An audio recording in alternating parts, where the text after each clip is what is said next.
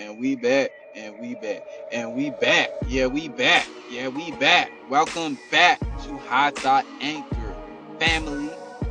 Hope all is well today. Hope you're doing good today. I got a challenge for you.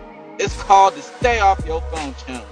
I just went to lunch on my break all by my lonesome, and my dumb ass forgot my phone, and then I got I got to the spot that I wanted to eat at, and I started tripping. I was like, oh man, I ain't got my phone. This is finna be hella boring. Like, oh my goodness.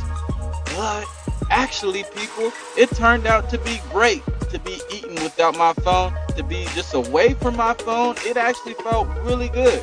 Like it's it, it felt really stressful even because I wasn't sitting there just like, oh, let me check this, let me check that. I wasn't looking at a a, screen. I heard that the the Wi-Fi signals and the cellular signals also do some shit to your brain or something like that. So here's the challenge that you can do for yourself, for your health, for your wealth, so that you feel better, is to stay off your phone. This stay off your phone challenge. The next time you go out somewhere to eat, stay off your phone.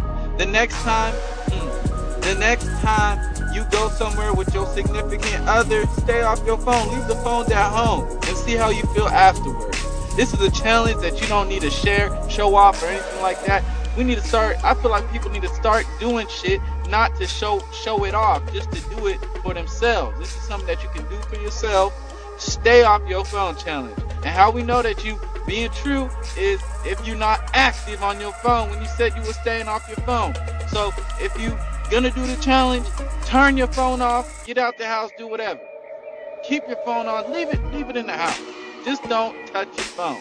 Stay off your phone challenge, people. Stay off your phone and see how you feel. I want y'all to call back if you like. Let me know how long you were able to stay off your phone. Let me know how you felt afterwards. I can guarantee you're gonna feel good afterwards. Less stress. I'm telling you. And with that, that's another anchor high thought ha ha.